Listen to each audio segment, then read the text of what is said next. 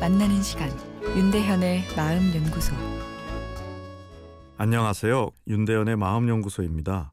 오늘은 나도 사이코패스가 될 수 있다란 내용인데요. 아니 주말을 앞둔 기분 좋은 금요일 아침에 웬 생뚱맞은 이야기냐 아, 이런 생각 드실 것 같습니다. 사회 지도층의 비윤리적 행동이 터질 때마다 어떻게 그 위치에서 이런 행동을 저지른 것입니까라며 심리 분석을 저한테 요청하는데요. 만나보지도 않은 사람의 속마음을 뭐 정확히 알 길은 없습니다만 좀 단순화하면 두 경우 중에 하나일 것입니다.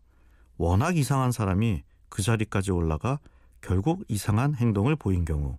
다른 하나는 그렇게까지 이상한 사람은 아니었는데 자기 통제에 문제가 발생해 이 반사회적 행위를 했을 경우이죠. 대체로 우리는 이 전자로 몰아가는 경향이 있습니다. 너와 나는 다르다며 이 선을 그어버려야 마음이 편해지기 때문인데요. 그러나 스스로를 문제가 없다고 여기는 사람에게서도 순간 이 사이코패스적인 행동이 나올 수 있습니다. 반사회적 성격을 이야기하는 사이코패스의 핵심 병리는 이 거의 제로 상태로 떨어지는 공감 능력입니다. 타인에 대한 공감 능력이 결여되었기 때문에 타인에게 쉽게 위해를 가할 수 있는 것이죠. 예, 그런데 이 공감이라는 게 단순한 소통 기술이 아닙니다.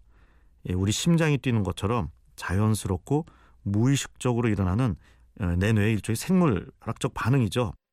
공감은 상대방의 고통이 내 고통으로 느껴지는 것입니다. 이 뇌 영상을 찍어보면요. 상대방의 통증이 공감될 때 실제 내 뇌의 통증 센터가 활성화됩니다. 아픈 것 같은 것이 아니라 실제로 아픈 것이죠. 그래서 누군가를 공감하는 데에는 많은 에너지가 소비됩니다.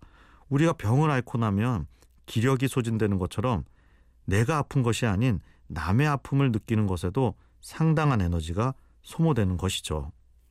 현대 사회를 피로 사회라 부르는데요. 피로 사회는 뇌를 끊임없이 작동시키다 보니 이 피로 현상이 찾아옵니다. 뇌가 지치면 삶의 에너지가 떨어져 의욕이 줄고 또 의욕을 억지로라도 내서 성취를 해도 아, 그 성취감이 가슴에 잘 와닿지 않습니다.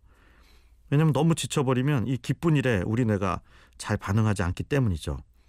또 그리고 뇌가 지치면 이 공감 능력이 저하됩니다. 이 뇌의 에너지가 바닥나니 남을 이해할 마음의 힘이 사라지게 되는 것입니다.